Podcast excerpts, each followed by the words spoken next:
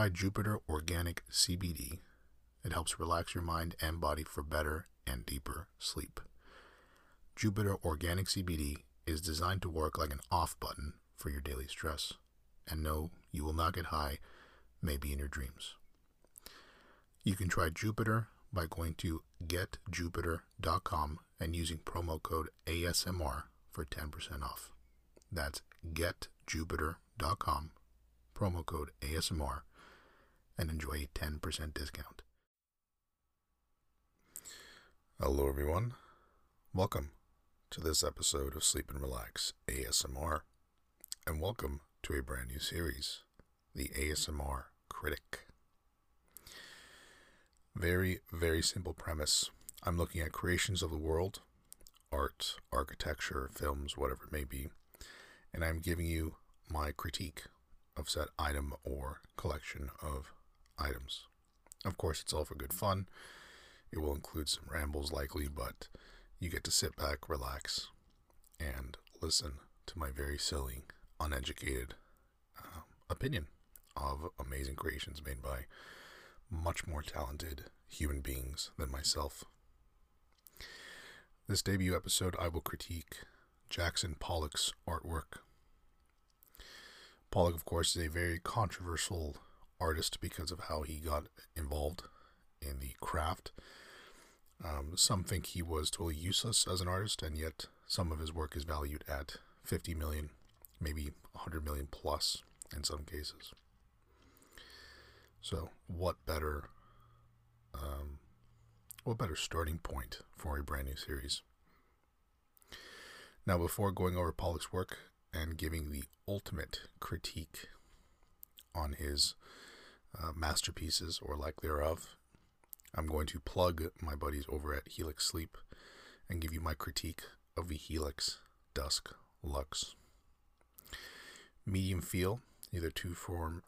I put here too firm, It's actually too firm. Too firm, not too firm, not too soft. Offers top quality support and contours to your body.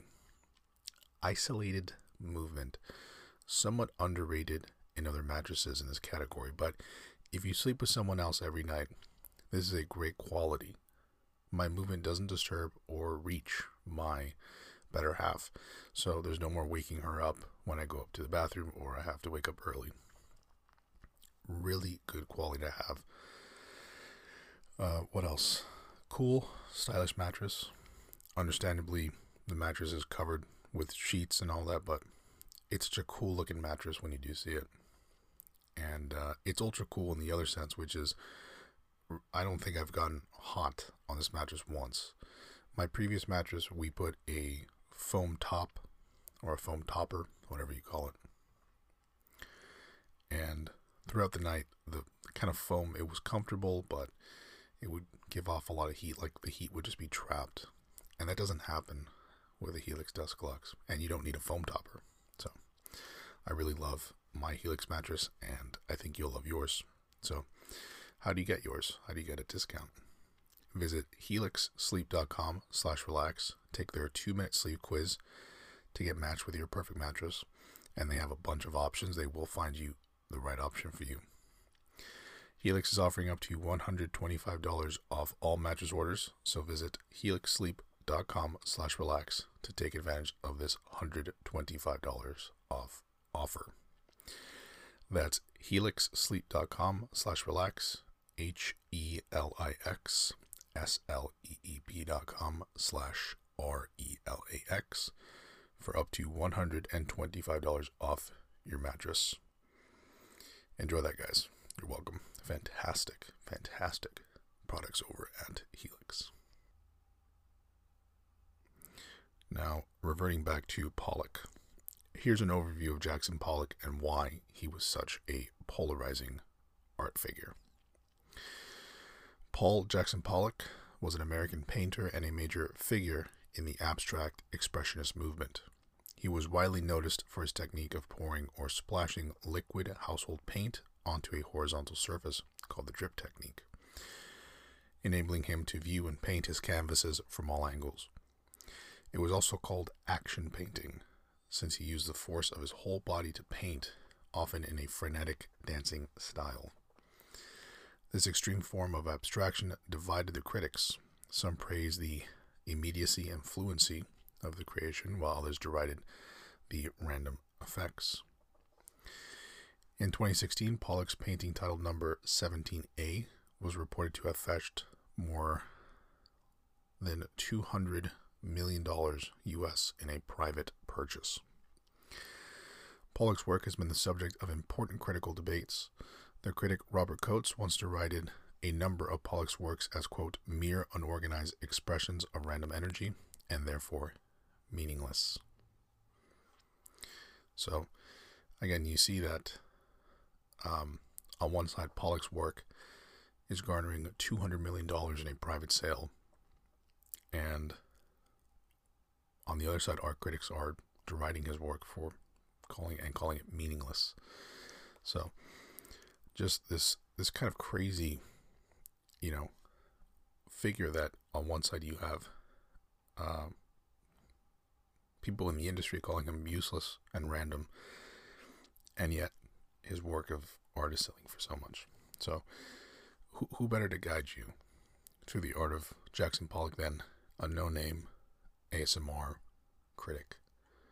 I mean, I'm I was made for this job, so you know that's the overview of Pollock. Now, let's not waste any more time. Let's start looking at some of his more famous uh, works of art, and let's start diving into them as I open up my notes here. Well, actually, I'll, I'll throw Pollock a bone. Because um, right now I gave him a scathing comment, or I read a scathing comment from uh, Harold Rosenberg of Art News. Clement Greenberg supported Pollock's work on formalistic grounds. It fit well with Greenberg's view of art history as a progressive purification in form and elimination of historical content. He considered Pollock's work to be the best painting of its day and the culmination of the Western tradition via Cubism and Cezanne to Manet. Whatever. I'm not very up to date with art lingo. So, either way. First work of art that we're going to be exploring is number 5, 1948.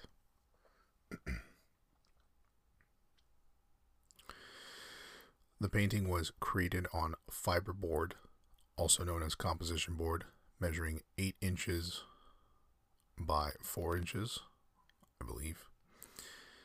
For the paint, Pollock chose to use liquid paints.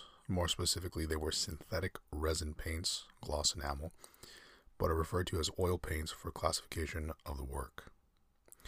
On inspection, it was gray, brown, white, and yellow paint drizzled in a way that many people still perceive as a quote dense bird's nest. Initial reactions by the work to the work by the uninitiated were underwhelming. Uh, Ted Dragon uh, reportedly said, "You spent money on that." Now, this work of art was sold in May 2006 for 140 million dollars. So, what does it look like? I think describing it as a dense bird nest is quite accurate, but here's what I'm saying. I see a layer of dirt. Okay, I want you to imagine Pollock grabbing a shovel and spreading dirt across a canvas, and he pats it down. It's that kind of wet, wet soil, if you will.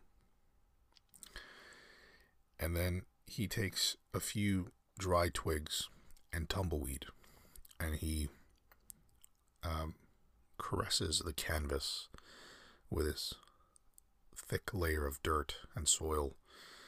He places the gently, very gently, he gently places the dry brush and the twigs on top of the canvas.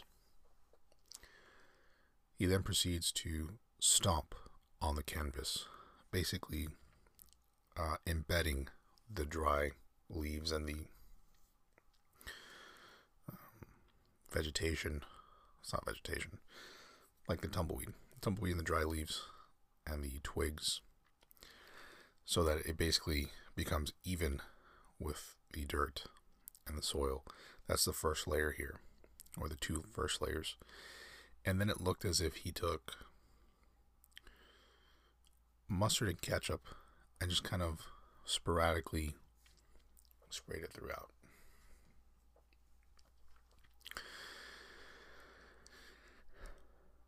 I mean, I did say I was a the ASMR critic, and I'm giving you my my synopsis first and foremost on what this looks like. Um, I don't see any discernible pattern here. I don't see any discernible rhyme or reason. Again, I'm I'm certainly not an art expert. I'm sure um, there are a few of you out there that are very well versed in art and how to really interpret this.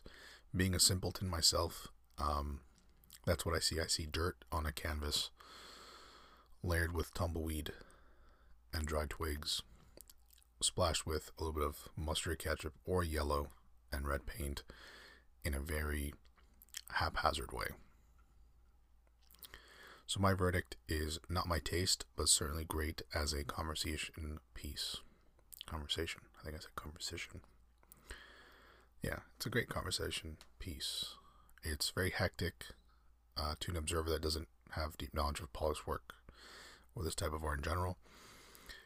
Um, again, it looks like scrambled paint on a canvas, or it looks like it looks like a, a project that an elementary student would make.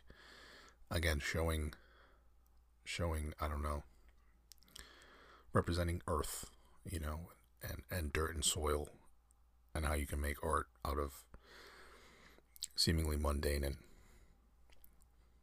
you know not very artistic elements. Um not my style. So second work of art that we are critiquing is blue poles. It is also known as number 11 1952 Uh, Blue Poles was purchased amid controversy by the National Gallery of Australia in 1973 and today remains one of the gallery's major paintings. At the time of the painting's creation, Pollock preferred not to assign names to his work, but rather numbers. Hence, the original title of the painting was simply number 11 for the year 1952.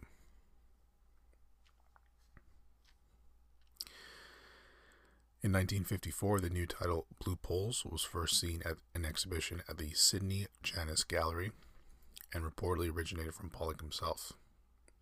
According to art historian Dennis Phillips, the specific, rather than ambiguous title, quote, limits our field of comprehension and does a painting a singular disservice. Because we look for the poles and miss much of the rest, the name is simply too distracting, end quote. The painting has become one of the most popular exhibits in the gallery for both its value as a major work of 1950s abstract expressionism and its significance in Australian politics and history. Estimates of the painting's present value vary widely from 100 million to 350 million dollars. Um, so my view, it's kind of a cool work of art the fact that I know it's called blue poles does make me shift my attention almost entirely on the blue poles that are lodged in the middle of the canvas. However, it is more aesthetically pleasing to, again, a regular simpleton like me. And it does look more like a thoughtful expression than simply dripping paint over a canvas. Um, if I had to describe it, it looks like here the, the picture that I'm seeing here is almost a forest with the blue poles representing trees in the middle of the forest and the yellow and the orange and the the the gray kind of represent the chaos in the bush. You know, the bottom of the canvas almost looks like a mountain ridge in the distance. So again, certainly more palatable, in my opinion, than um, the first artwork we saw, which was number five, 1948. And um, I agree. Maybe it's a disservice by calling it blue poles because your eye shifts immediately to the blue poles, but I rate it highly. No need to give an actual score since I'm anything but an actual art critic, but um, on a scale of bad to good, I'll give it a good. Did I say this was all for fun? Please don't. You know, if you're a hardcore art aficionado or Jackson Pollock fan, don't uh, don't wake yourself up. Just uh, send me an angry email about how uh, uneducated I am. Third work of art we are exploring by controversial artist Jackson Pollock is titled One Number 31.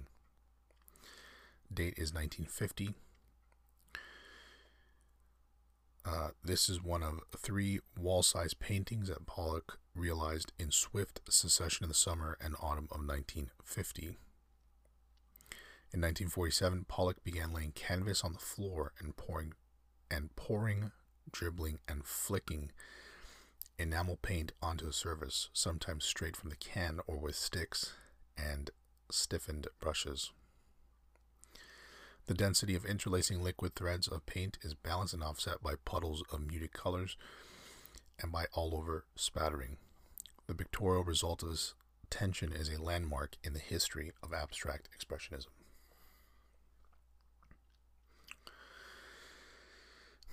Hmm. So, what am I seeing here? I'm seeing um, chaos on a canvas. If I were to rename this, if I were to rename one, number 31, I would rename it to Chaos on a Canvas. Um, it's very reminiscent of number 5, 1948, where it just looks like very random.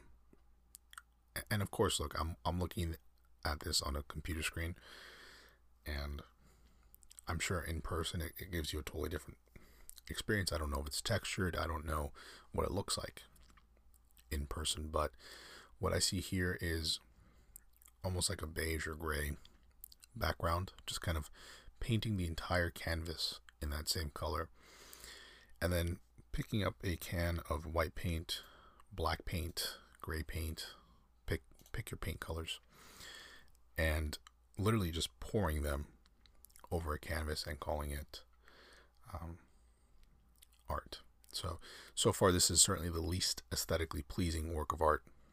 Um, if art is given value based on the notion that value is derived from a group of people attributing value to it, which is to say, if I do a similar work of art, let me put it this way here's what I'm getting at. If I produced this same work of art this exact same thing. It would have exactly zero dollars worth of value. I mean, it may not be zero, but you understand what I'm getting at. Because people, because the art community, and because potential customers, because I don't have the cachet or the, the name recognition that a guy like Pollock had, if I made this, it would be worthless. He makes it. It's considered a landmark in abstract expressionism. There are certainly experts that know a lot more about this than I do because my knowledge of art and art history is exactly zero. But so far this is my least certainly the least aesthetically pleasing work of art by Pollock and like I said if I do this if if a if a um, college art student makes this their professor probably laughs them out of the room would be my honest guess Pollock does it and it's monumental. Not my style. Definitely not my style. But I would be very curious to get your opinion on um, one number 31 and tell me what you think about it. Up next, we have number one, 1950, also called Lavender Mist. Number one, 1950, also known as Lavender Mist, embodies the artistic breakthrough Pollock reached between 1947 and 1950. It was painted in an old barn turned studio next to a small house on the east end of Long Island, where Pollock lived and worked from 1945 on. The property led directly to Accabonac Creek, where eelgrass marshes and gorgeous watery light were a source of inspiration for him. Pollock's method was based on his earlier experiments. Experiments, yes, I don't know why I stumbled over that. Pollock's method was based on his earlier experiments with dripping and splattering paint on ceramic, glass, and canvas on an easel. Now he laid a large canvas on the floor of his studio barn, nearly covering the space. Using house paint, he dripped, poured, and flung pigment from loaded brushes and sticks while walking around it. He said that was his way of being, quote, in his work, acting as a medium in the creative process. For Pollock, who admired the sand painting of the American Indians, summoning webs of color to his canvases and making them balanced, complete, and lyrical was almost an act of ritual.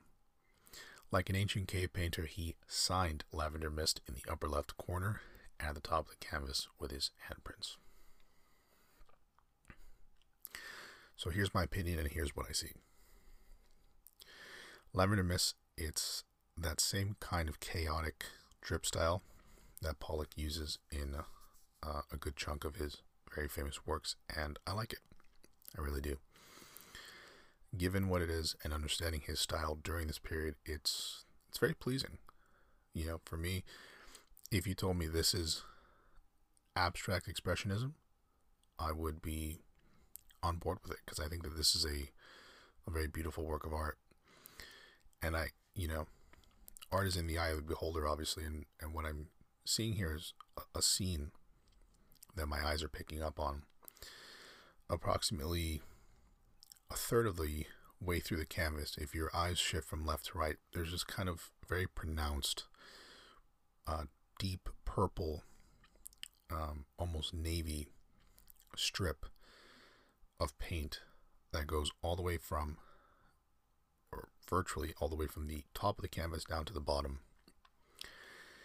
And the kind of scene that I'm seeing here is the bottom left corner of the canvas represents this kind of subtle, subtle, almost um, reserved elements of nature where it can seem very organized and peaceful.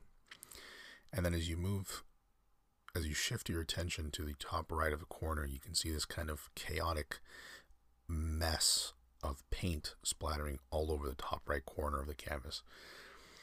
So again, I don't know if Pollock actually intended for this general effect or this story to kind of play out in the mind of of observers. But this is what I'm picking up on, and that's what I think is beautiful about something like abstract uh, works of art, where you know I think they, at their best, they should be able to provide the viewer a chance to create a story about it and to kind of interpret it in their own way. Again, whether that was the intention or not, I don't really know. But that's what I see, and and uh, and also just the choice of colors. It's it's very, very aesthetically pleasing, right? It's lavender, it's kind of lilac color, a little bit of black splattered throughout to kind of contrast against this kind of very spring colors. So, yeah, very pleasing.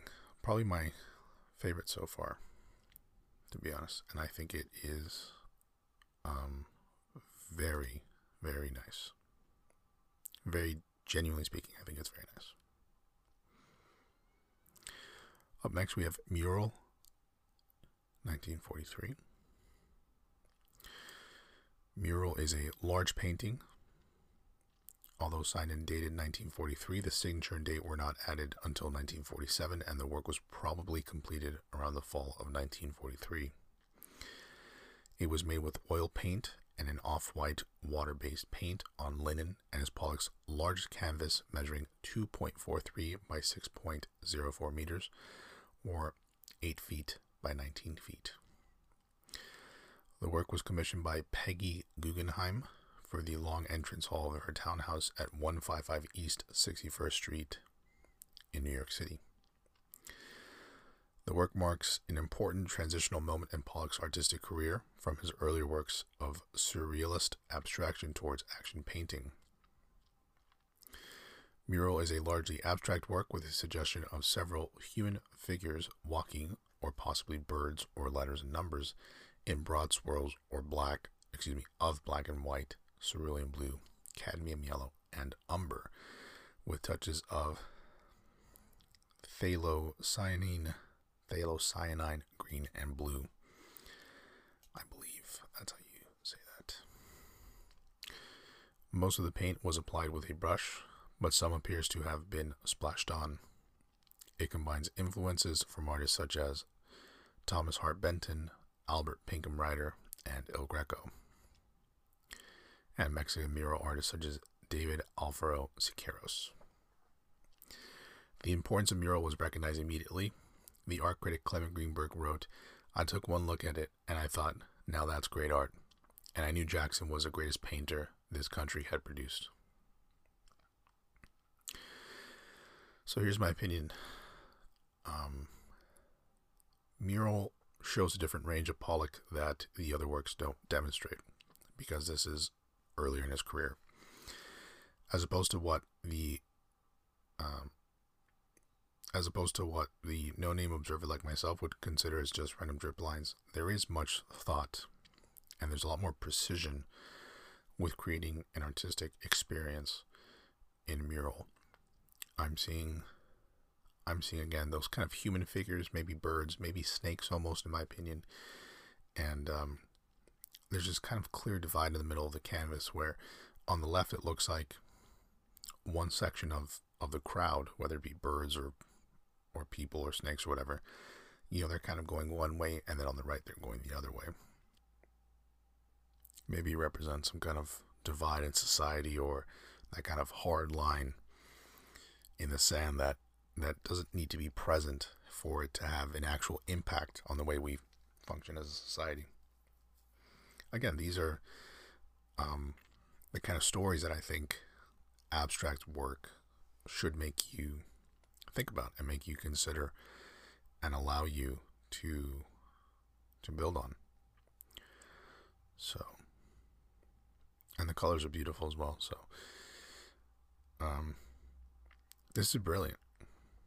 I mean that seriously, I think it's a fantastic piece of work that looks like something worthy of coming from a renowned um, world famous artist. It's really brilliant.